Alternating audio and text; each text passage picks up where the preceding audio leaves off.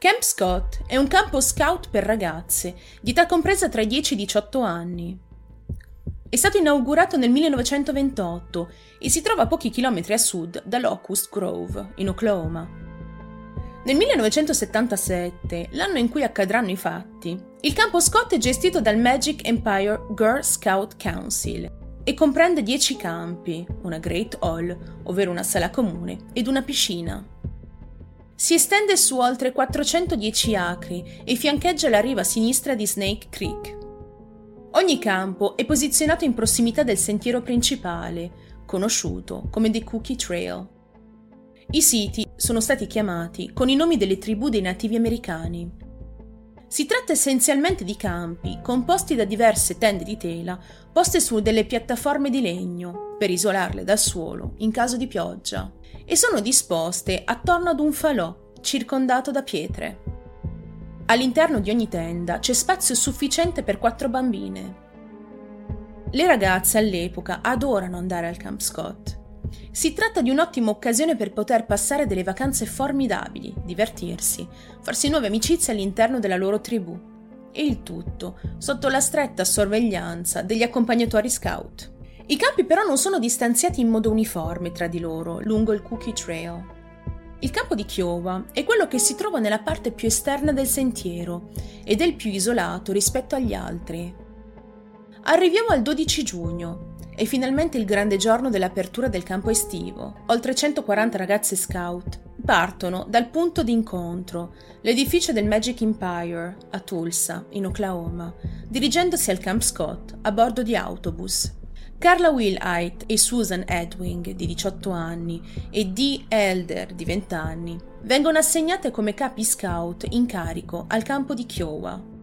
Le tre giovani devono occuparsi di 27 bambine.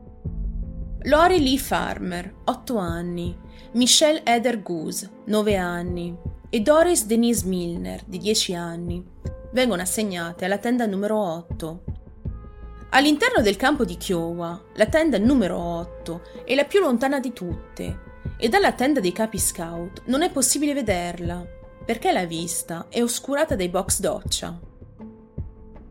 Le tre bambine non si conoscono, sono agitate ma emozionate allo stesso tempo di scoprire il programma delle prossime due settimane. Michelle Eder Goose, di 9 anni, aveva già partecipato l'anno precedente al Camp Scott e aveva talmente amato l'esperienza da chiedere ai genitori di poter parteciparvi l'anno successivo. E così fu. Michelle è descritta da tutti come una bambina molto attiva e atletica. Lori Lee Farmer, di 8 anni, è la più giovane del campo. L'anno in questione, la piccola, aveva la scelta tra il Camp Scott ed un altro campo e non riuscendo a decidersi la madre ha scelto per lei, dicendo che quell'estate sarebbe andata al Camp Scott. La donna dirà in seguito che rimpiangerà fino alla fine dei suoi giorni questa sua scelta. Doris Denise Milner, di 10 anni, ha sempre odiato i campi estivi e non voleva andare al Camp Scott quell'estate. È stata sua madre a costringerla a partecipare al campo. Denise voleva restare a casa con la madre e la sorella, ma la donna ha pensato che il campo l'avrebbe aiutata a farsi nuovi amici. Durante la prima notte al campo, un temporale colpisce la zona e le ragazze sono costrette a trascorrere la serata all'interno delle loro tende. Quella notte una quarta bambina doveva raggiungere la tenda numero 8, ma a causa del forte temporale non è riuscita a spostarsi, alloggiando per la notte in un'altra tenda. A quell'epoca la sola occupazione possibile era la scrittura.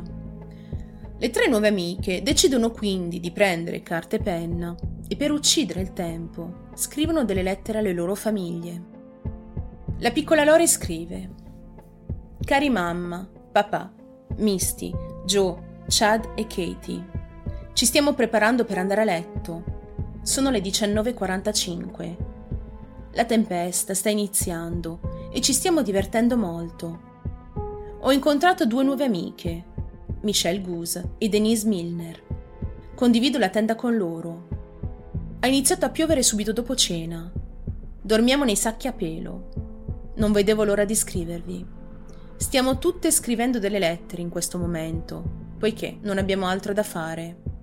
Con amore, Lori. La piccola Michelle scrive a sua zia. Cara zia Karen, come stai? Io sto bene. Ti scrivo dal campo estivo. Non possiamo uscire perché c'è una tempesta là fuori. Io e le mie amiche di tenda siamo nell'ultima tenda dell'unità. Le mie amiche sono Denise Milner e Lori Farmer. La tenda ha diverse tonalità di viola. Con amore, Michelle.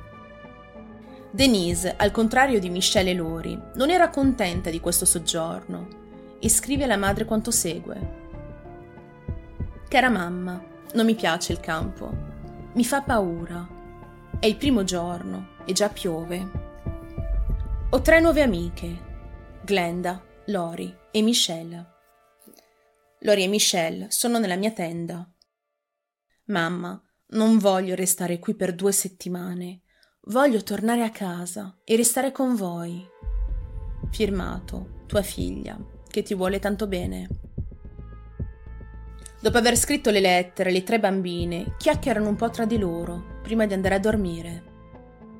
Passano le ore e ad un certo punto, poco prima delle 22, un capo scout del campo di Comac, situato a poca distanza da quello di Kiowa, nota una luce nella foresta e questa sembrava proprio dirigersi a nord, verso il campo di Kiowa. Ma la giovane non era sicura sul da farsi. Forse si trattava di una collega e quindi decide di ritornare a letto senza preoccuparsene ulteriormente.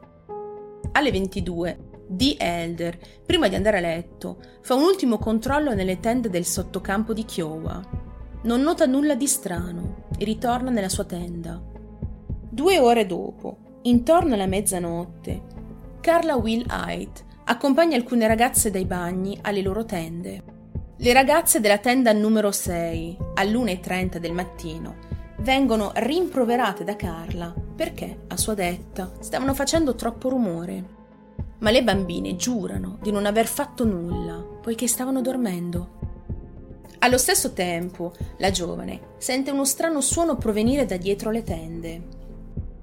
Questo è descritto come un suono basso e gutturale, ma in quel momento non è riuscita a capire se si trattasse di un animale o di un essere umano. Punta la torcia nella direzione del rumore in quel momento il rumore cessa.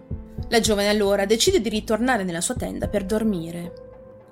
Ma nonostante questo, continuava a sentire quel rumore a intermittenza.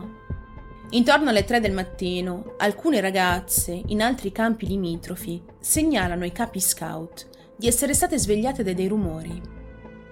Una di loro riferisce addirittura di aver udito un singolo grido, ma non ricorda con precisione se sia stato prima o intorno a luna di notte. Un'altra ragazza dice di aver sentito una bambina piangere e gridare mammi, ovvero mamma, ma continua dicendo di non aver dato molto peso alla cosa. D'altronde, nel campo ci sono anche delle bimbe piccole e probabilmente, a seguito di un incubo o per la paura stessa del temporale, la bambina forse si è messa a piangere, chiamando la mamma. Altre ragazze dicono che quella notte qualcuno si era spostato attraverso il campo di Kiowa, di tenda in tenda, con una torcia in mano, e avrebbe addirittura preso degli oggetti, come delle borse, e diverse paia di occhiali da vista. L'ultima testimone, una delle bambine della tenda numero 8, riferisce di aver visto chiaramente un uomo aprire il lembo di tenda, illuminandole il viso. Dopo pochi secondi il lembo è stato richiuso e l'uomo, secondo i suoi dire, si sarebbe spostato verso la tenda numero 8. Malgrado tutte queste strane segnalazioni, le bambine vengono tutte congedate nelle loro tende, fino al mattino seguente. La sveglia di Carla suona alle 6 del mattino del 13 giugno la giovane decide di svegliarsi presto per poter fare una doccia prima che le altre bambine si svegliassero. Dopodiché si dirige ad est verso il campo di Quepa e la sala comune. Mentre cammina, vede qualcosa lungo il sentiero. Inizialmente pensa che qualcuno avesse fatto cadere del materiale. Si avvicina per vedere di cosa si trattasse.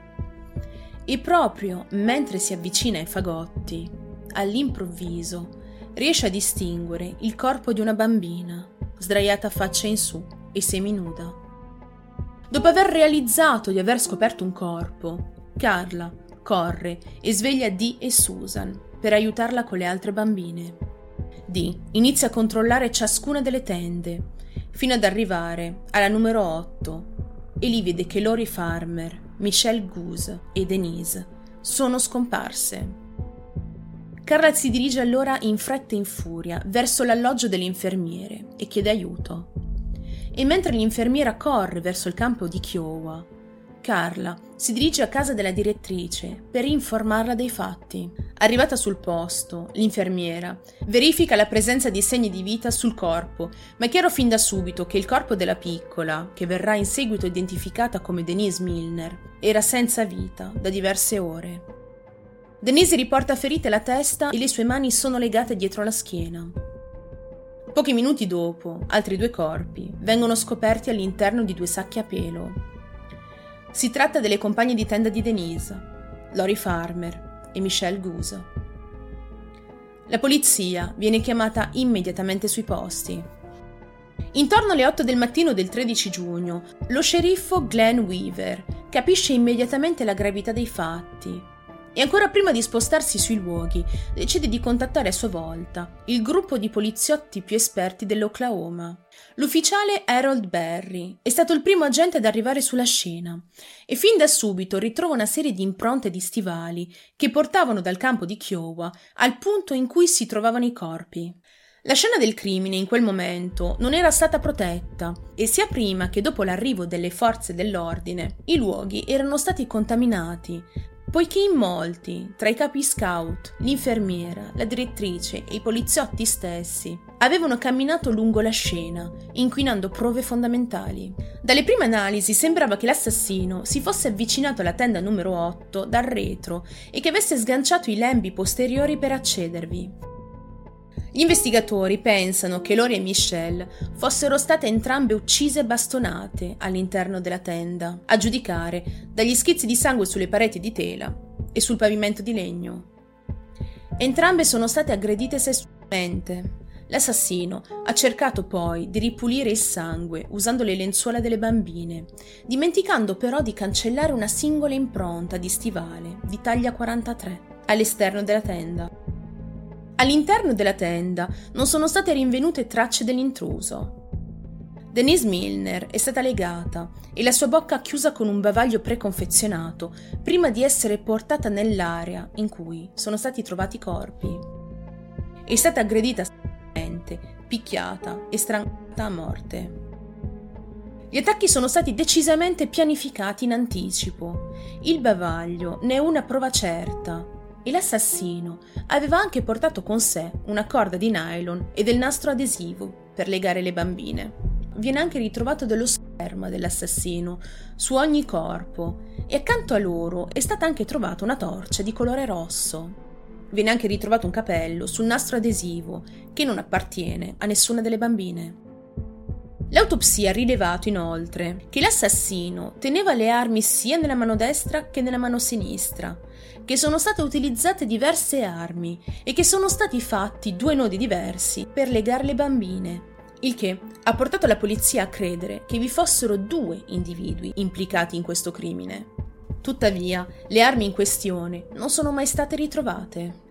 La corda e il nastro erano stati recentemente rubati da una fattoria a circa due chilometri di distanza da Camp Scott. Il contadino Jack Schroff aveva un alibi e anche superato volontariamente un test del poligrafo, superandolo. Un'impronta digitale è stata trovata sulla lente della torcia vicino alla tenda, ma non è mai stata possibile associarla ad un individuo. Il tutto è stato fatto con il massimo della riservatezza e lontano dagli occhi delle altre bambine. Ma poche ore dopo i fatti, gli organizzatori hanno preso la decisione di richiamare gli autobus per scortare le bambine a casa. Ed è in quel momento che i genitori delle tre piccole vittime sono state informate dell'accaduto.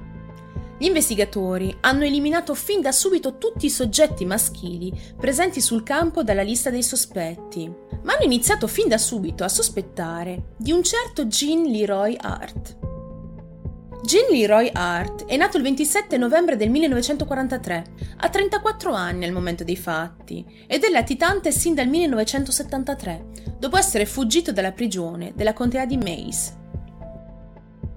Jean è cresciuto a meno di due chilometri di distanza dal Camp Scott ed è un nativo americano.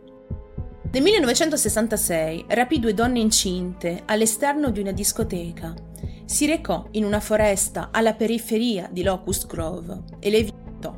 Era stato condannato per rapimento e stupro. Le donne sono state legate con del nastro adesivo e una corda di nylon. Dopo i fatti, cercò di ucciderle, chiudendo loro il naso e la bocca con del nastro adesivo e lasciandole morire così nei boschi. Per fortuna, però, le vittime sono riuscite a slegarsi e a dare l'allarme. Le due donne hanno sottolineato il fatto che durante la violenza Jean emetteva rumori strani, rumori di ringhio. Questo, per gli investigatori, poteva essere un possibile collegamento tra lui e gli strani rumori uditi la notte del crimine. Jean Hart aveva ammesso sia gli stupri che i furti con scasso, venendo condannato ad un totale di 305 anni di reclusione, una condanna piccina tutto sommato.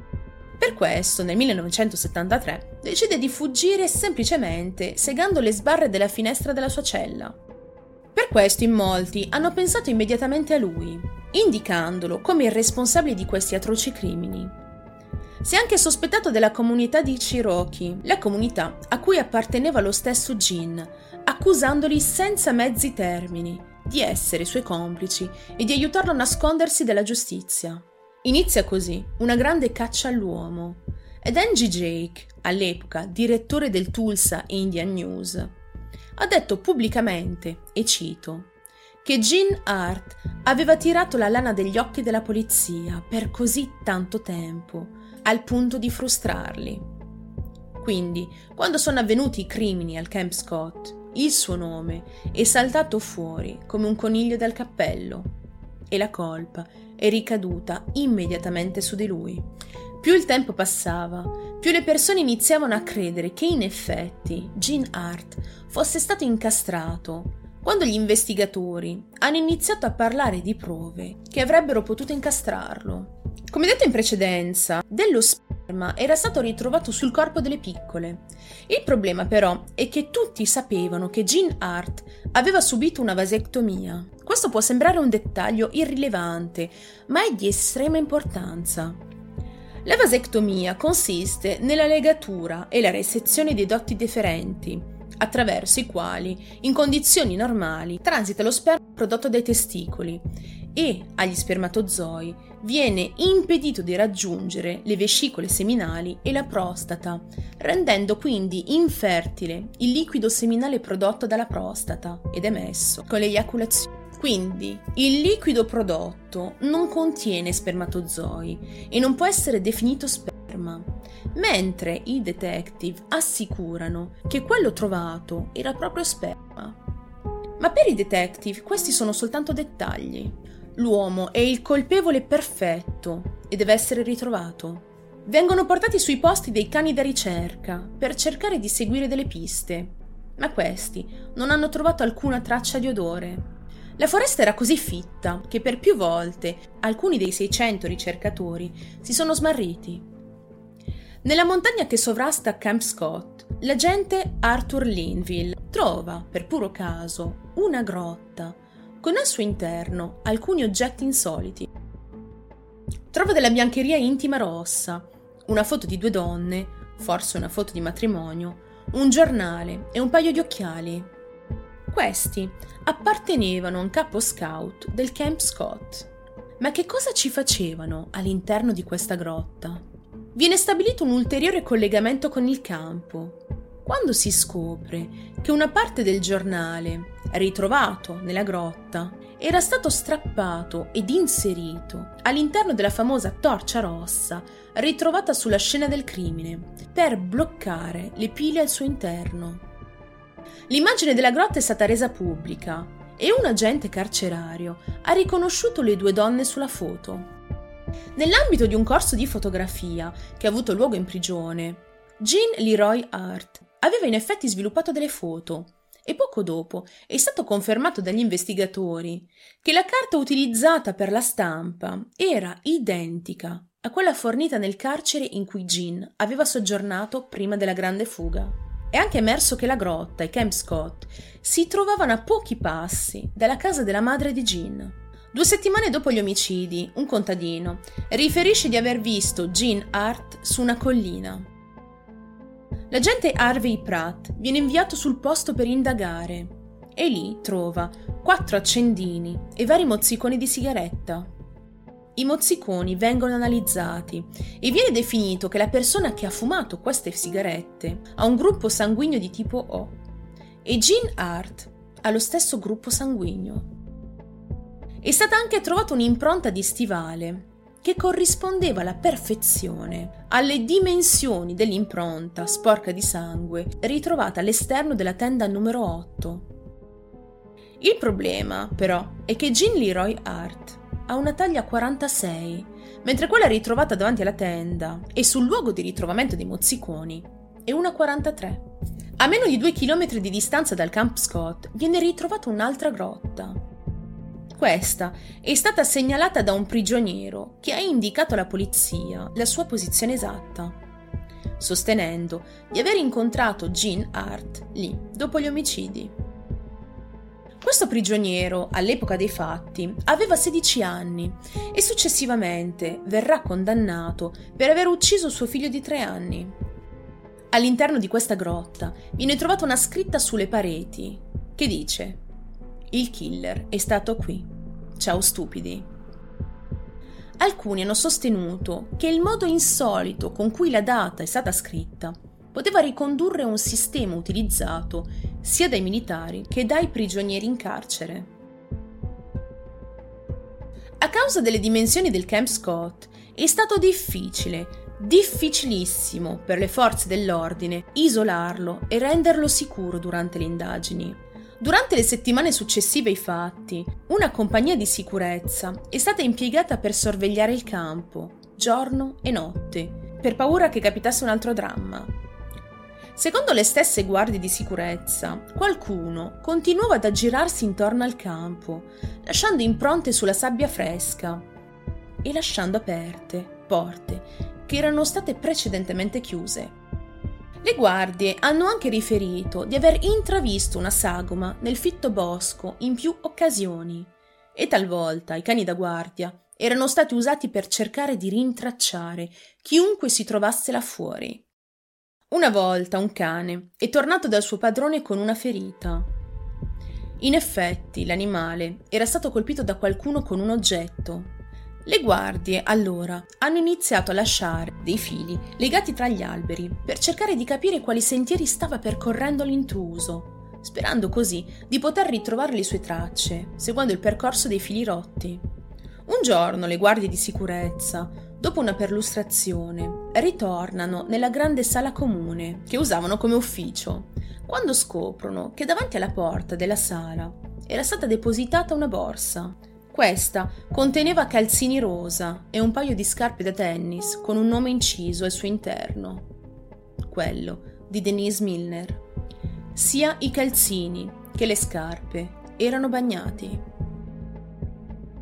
Dopo dieci mesi di caccia all'uomo, l'agente Larry Bowles, che aveva lavorato come informatore all'interno della comunità di Cherokee, da cui proveniva lo stesso Gin, scopre che Jean, in effetti, si stava nascondendo con un amico chiamato Sam Pigeon, a circa 80 km ad est di Camp Scott. Pigeon, convinto dell'innocenza dell'amico, gli aveva permesso di vivere nella sua baracca, composta da tre stanze, per una durata di circa otto mesi. Il 6 aprile 1978 gli ufficiali di polizia circondano la baracca di Pigeon e arrestano finalmente Jean Hart. L'agente Larry Bowes ha dichiarato che durante l'arresto Gene Hart avrebbe detto che la polizia non avrebbe mai potuto incolparlo per gli omicidi di Camp Scott. Hart viene processato nel marzo 1979 ed è rappresentato dall'avvocato Larry Oliver. I suoi sostenitori lo hanno difeso così aggressivamente che le famiglie delle vittime hanno avuto bisogno di una scorta per entrare in tribunale e per evitare che venisse fatto loro del male. La difesa ha accuratamente smantellato le teorie dell'accusa. L'impronta insanguinata nella tenda era troppo piccola per appartenere a quella di Jean Hart. Da ricordare che l'uomo indossa scarpe di taglia 46, mentre quella ritrovata davanti alla tenda era di taglia 43. L'impronta parziale ritrovata sulla torcia rossa, rinvenuta all'interno della tenda numero 8, non corrispondeva a quella dell'accusato. I tamponi prelevati sui corpi delle ragazze non sono stati conclusivi e non possono essere utilizzati come oggetto di discussione. L'accusa ha affermato che il capello ritrovato sul nastro adesivo apparteneva a Jean Hart, ma questo non è mai stato dimostrato. La difesa ha chiaramente sostenuto che tutte le prove rinvenute sulla scena sono state manipolate e plagiate per incastrare Jean. E tutto questo sarebbe stato motivato probabilmente da dei fattori razziali e da una specie di vendetta della polizia per il fatto che l'uomo era fuggito di prigione. Dopo aver ascoltato la difesa e l'accusa, la giuria ha impiegato solo sei ore per deliberare hanno ritenuto che Jean Hart non fosse il colpevole degli omicidi di Camp Scott. Sebbene lo sceriffo locale si sia dichiarato al mille per cento certo che Hart fosse il colpevole di questi atroci atti. La giuria però lo ha assolto, affermando chiaramente che l'uomo era stato incastrato dalla polizia stessa a causa delle sue origini.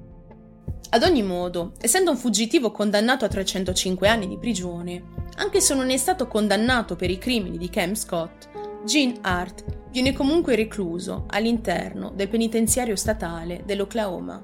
Tre mesi dopo la fine del processo, il 4 giugno 1979, Gene Hart crolla sul freddo suolo della sua cella e muore di infarto. E questo, circa un'ora dopo aver fatto sollevamento pesi e jogging nel cortile della prigione.